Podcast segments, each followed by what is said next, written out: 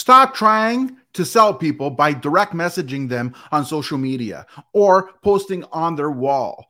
People are just getting annoyed. Welcome to Minute Mondays, episode 61. Today I'm talking to you about building community, not pipelines.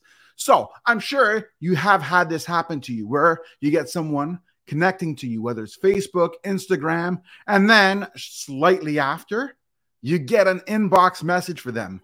And it's usually something like, hey, I can help your clients with, or I help realtors with, or I help whatever with. How many times have you got that message and in your head you're going, leave me the heck alone?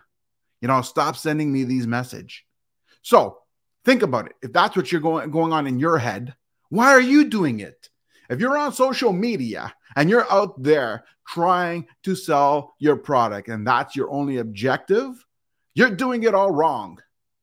People today are on social because they want to see many different things, such as entertainment, information, education, events. They do not want to be sold. That's not what it's for.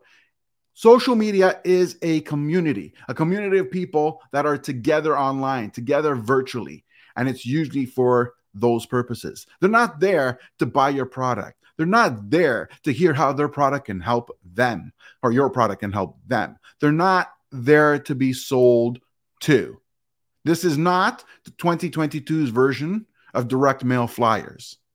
So, if you really want to make headway using social media, such as Facebook, Instagram, TikTok, LinkedIn, whatever, learn to see it as that community. Learn to become friends with people and actually build relationships and get to know them. Take interest in their lives, take interest in their work, take interest in what's going on with them. Do not simply send them messages to tell them how you can help them through your company because they don't want that. And today is day and age, there's so many service providers out there, so many products out there. They don't need you.